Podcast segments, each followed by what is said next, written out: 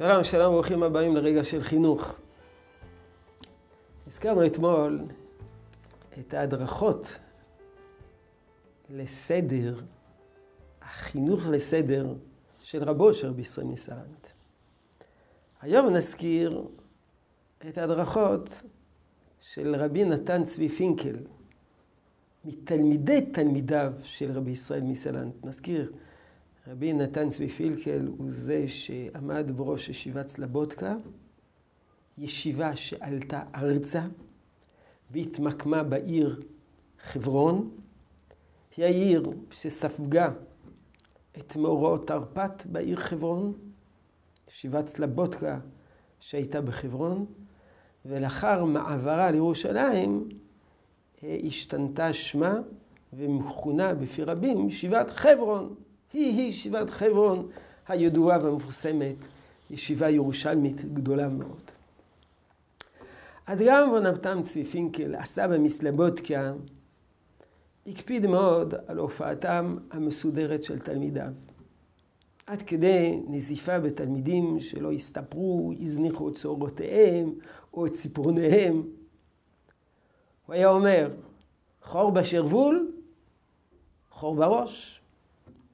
מגבעת מקומטת ומרופטת, סימן לבלבול בראש. מספרים שפעם הופיע לפניו תלמיד שחסר לו כפתור בחוצה. מיד רב רבי ישראל, רבי נתן צבי פילקל, לקח חוט ומחט וכפתור וניגש לתלמיד כדי לתפור לו את הכפתור. פעם אחת נתן מתנה מקורית לאחד מתלמידיו. גוזס ציפורניים. ואמר לו, אה, אה, קיבלת מתנה יקרה, גם תשתמש בה. מה זה?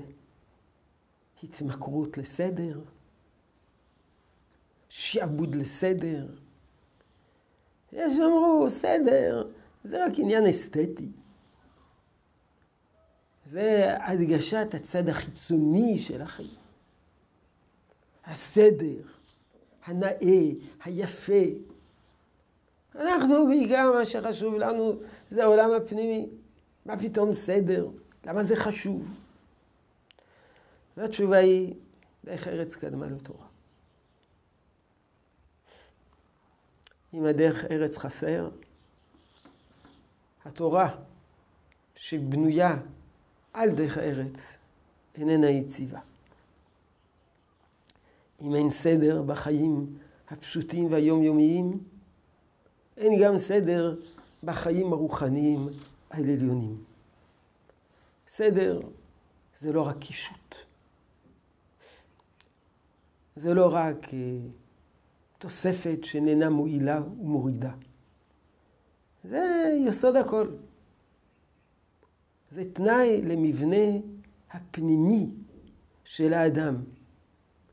הסדר ברמות העליונות תלוי בסדר ברמות הפשוטות.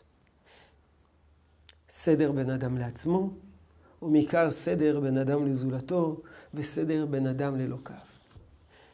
לכן חיברו חז"ל את מסכת דרך ארץ ואת מסכת קלה. הכוללת הנהגות פשוטות, נימוסים וסדרי חיים, סדרי אכילה ושתייה, סדרי רוח, סדרי שינה, סדרי הלבשה. יש הלכות דרך ארץ.